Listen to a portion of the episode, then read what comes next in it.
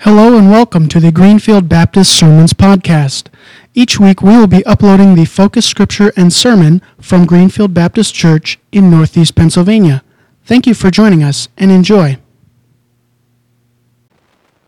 May we be open to tolerance enough to understand that their fears may look different than our fears. And may we focus our attention on you. May we point in the direction of you in our lives. May, Lord, we be directed in what path you have set in front of us. Lord, we know that you have put us in community because we don't do well isolated. And I pray this morning for those who are feeling isolated that we came back and they don't feel comfortable. I pray, Lord, that we would bridge that gap, that we would extend a hand, an olive branch of peace.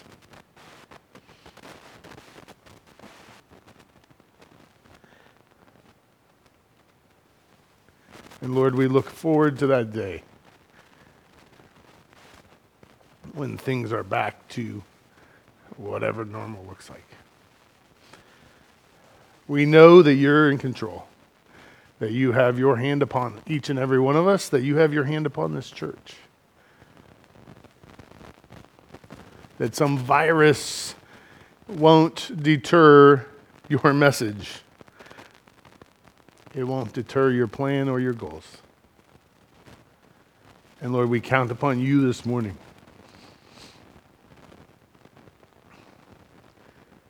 take the reins of our lives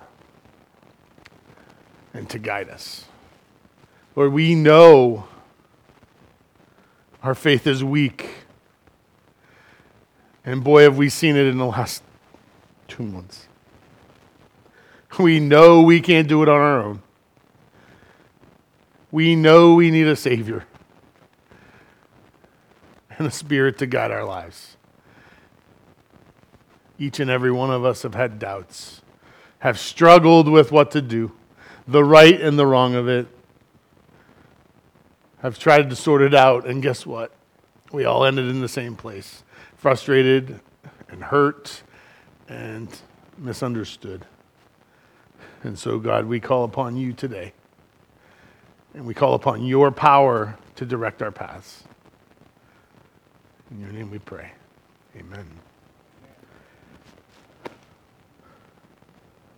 The scripture this morning is from uh, Ephesians chapter 4.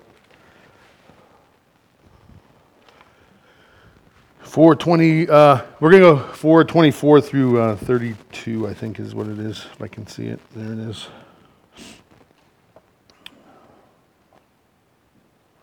Or 20, well, let me see. Yeah, okay, sorry, my bad. Uh, 424 to 32. Ephesians. It says, Put on your new self created to be like God in true righteousness and holiness. Therefore, each of you must put off falsehood and speak truthfully to your neighbor. For we are all members of one body. In your anger, do not sin. Do not let the sun go down while you're still angry. Do not give the devil a foothold. Anyone who has been stealing must steal no longer, but must work, doing something useful with their own hands, that they may have something to share with those in need. Do not let any unwholesome talk come out of your mouths, but only what is helpful for building up others according to their needs, that it may benefit those who listen. And do not grieve the Holy Spirit of God, with whom you were sealed for the day of redemption. Get rid of all that bitterness, rage, and anger, brawling and slander, along with every form of malice. Be kind and compassionate to one another, forgiving each other, just as Christ, God forgave us. May God add his blessing to the reading of the word as we continue to sing. This morning, as we sing prayer, if we, as we.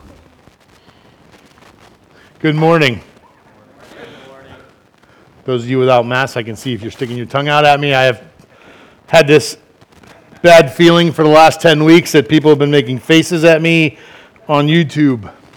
No more of that. I can see you now. It is good to be back.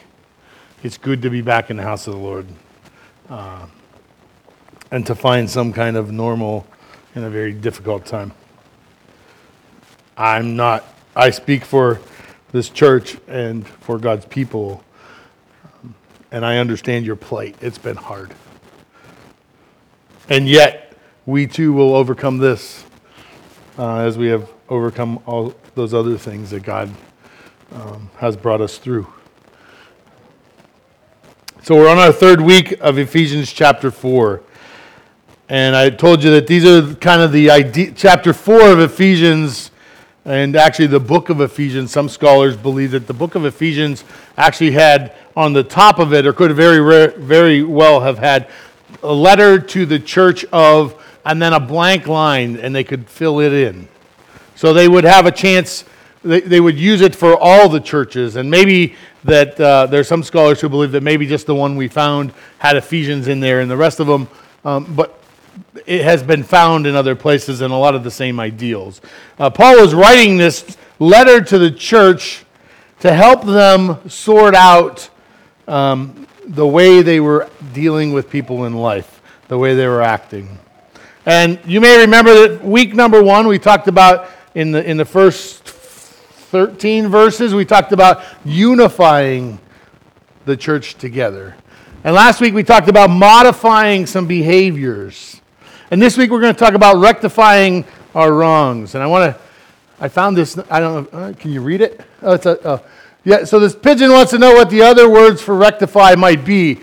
Uh, it's not a word we use a lot. Uh, but to correct, amend, re- remedy, to right a wrong, to repair, to reform or fix, mend, redress. That's a that might not be or emend. Paul is saying, listen, there's some things in life that aren't working. There's some places in your life that need to change. What he's saying is, if you're a Christian and you call yourself a believer in Christ, you need to change some things in your life. And that's really what Paul is saying in this, this whole passage. In a nice way or not so nice way, in this part of the passage, he comes out and he's like, he lays it on the line. He said, Listen, if you're going to be a follower of Christ, you have to live your faith. You have to begin to walk differently than those who are around you. Remember, this was an early church. They were just figuring things out. They didn't have years and years and years and years of history. They're trying to sort out what it means to be a believer in Christ. They didn't have Google to hit the Google search. We have it. What's our excuse? Right? They didn't have all the, the pieces that we have, all the things that we have. They didn't get a text, a daily text to help them remember how to treat other people or how to act as a believer in Christ. They got these letters, maybe once, you know, uh, some, some of the letters, there may have been more, we don't know exactly what there are, but these are the ones that made the, uh, made the canon in the Bible. And so they would get these letters and these and this ideal that Paul set out for his for the people of God. Kind of like um, the dummy books. You know what I'm talking about? There was Christianity for dummies, but that seemed kind of an oxymoron. We all ha- you've seen these books, right, where we take something complicated and make it a bit easier. That's what Paul is doing in this passage. He's trying to lay forth a groundwork for God's people to, to work in and amongst, trying to get a plan that helps people understand where they are as a believer in Christ and walk that path. Maybe because Old habits die hard, do they not? What we learn at an early age takes a long time to unlearn or relearn. Um, you know, there's, it's pretty apparent to me in my own life at this age that I'm still dealing with bad ideas. And I'm still dealing with bad things I do. And things I don't, you know, Paul says the things I don't want to do, I do, and the things I do. Where's Kelly when I need him? He sings, there's a song, he, wrote a song for that. Um, but our old habits die hard. And Paul says we need to begin to do things differently if we're going to walk the faith.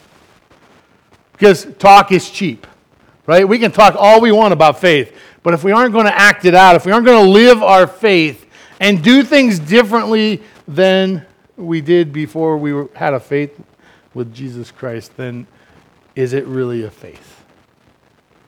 Is it real? Or is it a nice get out of hell free card?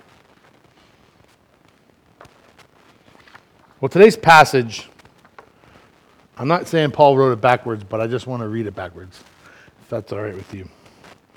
I want to I want to start at verse 31 and 32, and we're going to work our way back to the middle, and then we're going to work our way to the, the first part of it. And the reason I, I, I did it, I was looking at some other scriptures, and it, and it really stuck out to me that this is the, the way that we work in our lives. We think about something, and then we say something, and then we act on that something.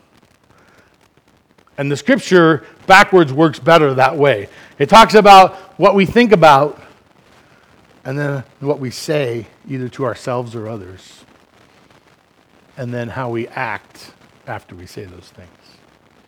So we're going to start in, in verse 31 and 32 with our thoughts because we need to rectify our thoughts. This is the verse 31 32. It says, Get rid of all bitterness, rage, anger, brawling, slander, along, along with every form of malice. Instead, be kind and compassionate to one another, forgiving each other just as Christ forgave you. It begins in our minds. It begins in our thought process. Think just for a second about this pandemic and the things we have heard. There have been, and we don't have to pick one, I don't want to pick one, right? But I promise you that you have been unsettled by something in the last 10 weeks that you have heard. Whether you watch the news, whether you talk to a friend, whether you got on Facebook, somewhere in this mess, you have been unsettled. And it began up here in our mind. And you know what we do when we get it in our mind? This nice big word, we ruminate on it. Isn't that a nice word? It's a pretty word. Here's what it is we sit on it and we just keep spinning it around in our mind. And I put the arrow down because I believe that rumination is a really bad thing uh, when we get hung up on something that's not healthy. And we sit on it and we begin to dissect it and, and turn it and twist it and move it. And we continue to think about all the things bad that could happen. Right? And I'll use the pandemic, the COVID, for, as, an, as an example. Right? At first, we heard about it, but then we got a little more information. And I'm not picking whether that information is right or wrong. I'm just saying that we got more information. And the more information we got, the worse we felt. And then we got some more information. And then we felt worse. And then we got some more information. And then we felt like the world was going to end. And then we shut everything down. Here, not here, than there. But we have continued to add these pieces into it. That doesn't mean it doesn't exist, it doesn't mean it's not dangerous, but we have added all these extra pieces into it.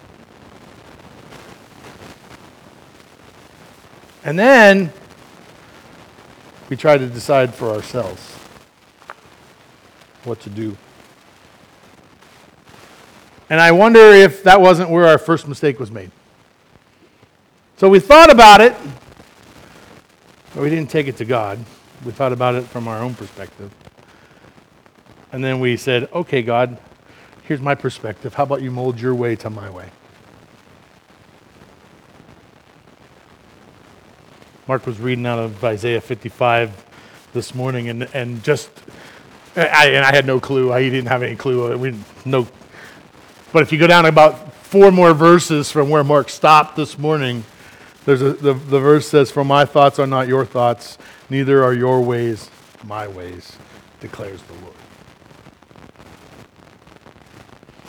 And it reminded me that I don't have it figured out. That sometimes my thoughts cause me the worst problem. That's why I wanted to focus on God's provision, and I like to focus on the blessings that God has put in front of us, because so often we focus on the negative, on the way things aren't going the way we want, on the way things aren't doing how we think they should be, and we forget that God continues to work in our lives. Just like Dan said, we get frustrated with those chipmunks I have a red squirrel, and he decides, you know, I wouldn't mind if he ate some seed, but he doesn't have to eat all the seeds. He doesn't have to chew a hole in the thing. I should be thankful. I got a red squirrel. Sometimes I'm not. Uh, they might. I sick my dog on him once in a while. He don't catch him, but he just chases him. Yeah. my thoughts are not your thoughts, says God. Neither are my ways your ways. So, how do we find out what God's thoughts are and what God's ways are? Matthew uh, 5 8. I think it's Matthew, yes. 5 6, I'm sorry. Said, Blessed are those who hunger and thirst for righteousness, for they will be filled. the formula hasn't changed. If you don't put any time, energy, and effort into understanding God's plan, I promise you, you won't find it. Jeremiah 29 11. We know that one, right? 29 13 says, If you seek me with all your heart, you will find me. Not you may, not you could, but you will. I encourage you to take your thoughts to God.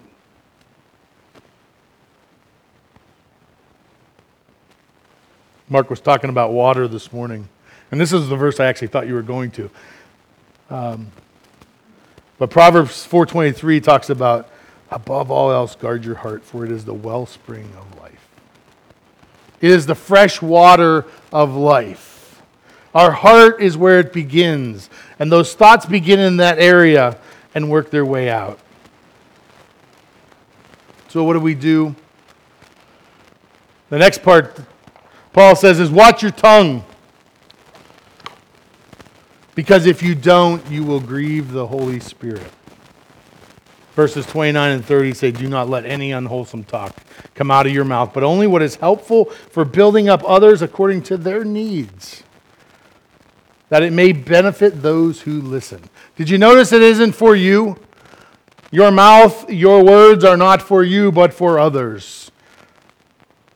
Only what is helpful for building up others according to their needs, that it may benefit those who listen. And do not grieve the Holy Spirit, for whom you were sealed for the day of redemption. Whatever comes from our minds then enters our lips. And one of the hardest things for me to accept is what comes out of this stupid mouth is what's in my heart.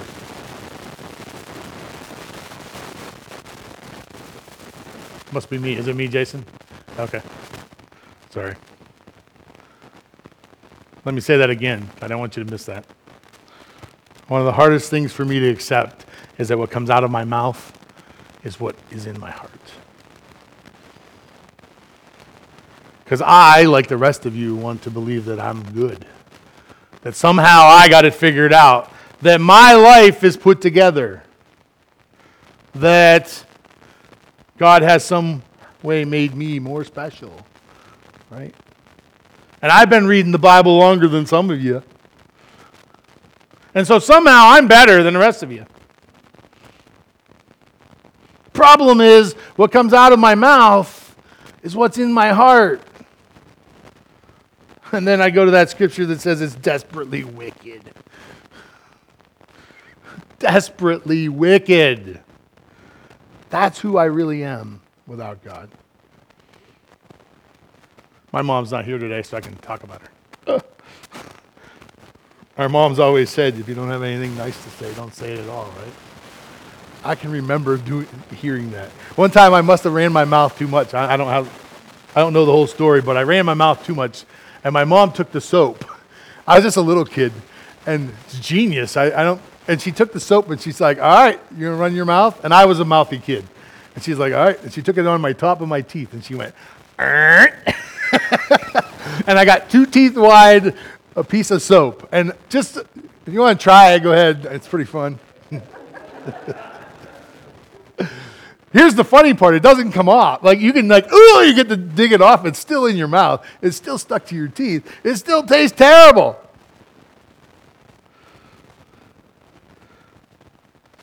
That's what Paul's saying. Listen, you know, again, we said it last week, and we'll say it again this week. I think, I think Paul knew that God's people needed to hear it twice. Speak the truth in love. Speak the truth in love. We teach uh, our kids. I, I can't help but think about how we raise our kids, right? Any, uh, any parent works really hard to teach our kids to be honest and forthright, to, to share and not fight, right? And to apologize when we've made a mistake. Or when they've made a mistake, not when we make a mistake, when they make a mistake. And then we grow up and we're not as good at it. I don't know why, but we're not as good at it as we want our kids to be. I encourage you to watch what comes out of your mouth. And finally, if it comes out of your mouth, to do something about it. He says, you need to put off the old and put on the new. Put off the false and speak the truth. Why? Because we're all members of one body. We're all believers. If we're believers in Christ, we're one body, we're a family. And boy, do I need 26. In your anger, do not sin. I don't know about you, but I struggle with that. It says that you can have anger and not sin. I'd love for someone to show me how that works. There is an example in Scripture, right? Jesus got angry and didn't sin. But I ain't no Jesus.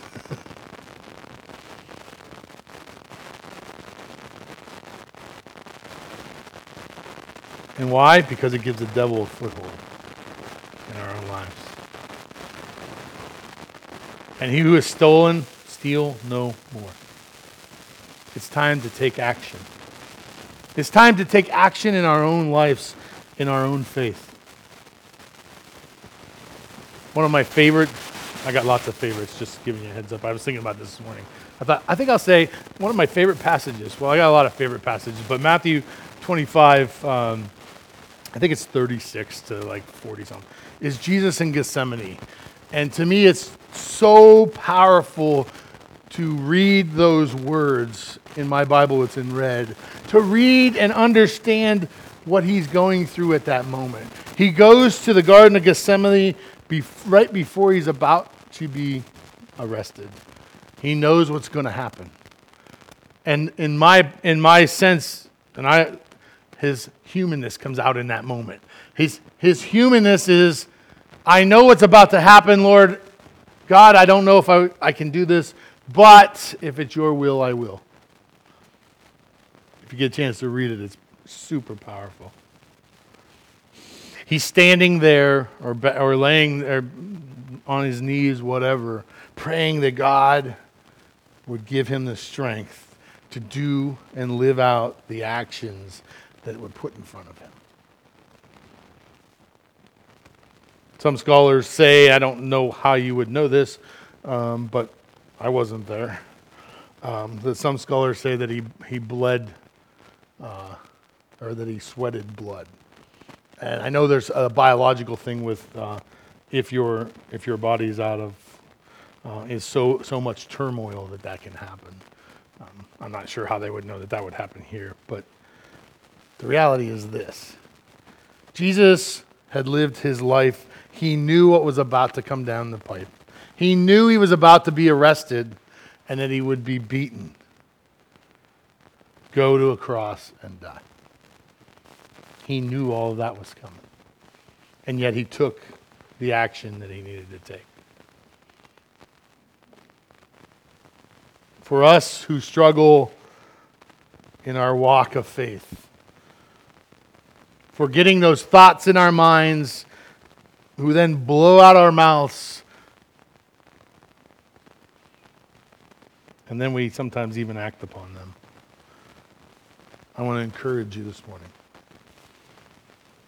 to start at the beginning, to take your struggles to God, to read your scriptures and try and be challenged to understand what God has wants for your life.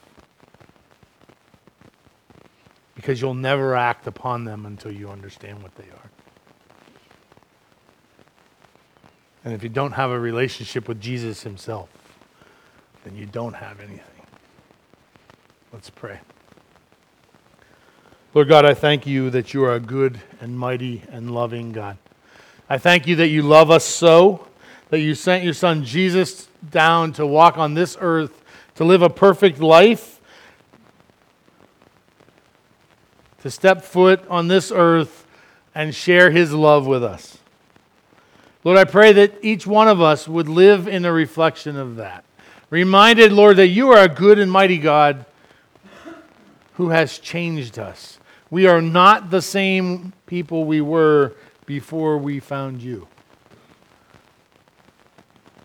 May we live like that. In your name we pray. Amen.